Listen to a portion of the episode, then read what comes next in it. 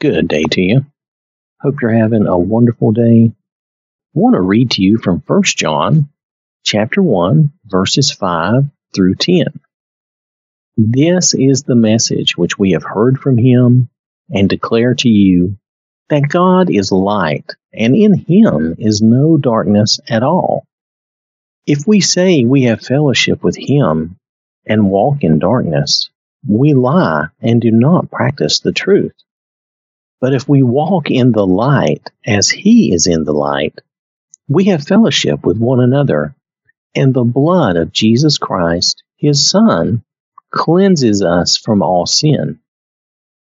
If we say that we have no sin, we deceive ourselves, and the truth is not in us. If we confess our sins, he is faithful and just to forgive us our sins and to cleanse us from all unrighteousness. If we say that we have not sinned, we make him a liar, and his word is not in us. Notice that we are not without sin. It is not that we are perfect. We are not.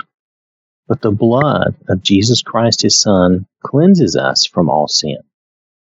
We are forgiven.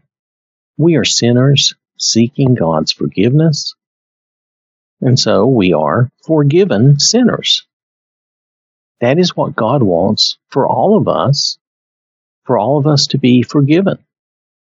We cannot make ourselves perfect, but the blood of Jesus can and does make us perfect before God. God knows all that we do. He knows everything, no matter how secret. And he still wants us forgiven, standing before him as clean and as perfect as Jesus.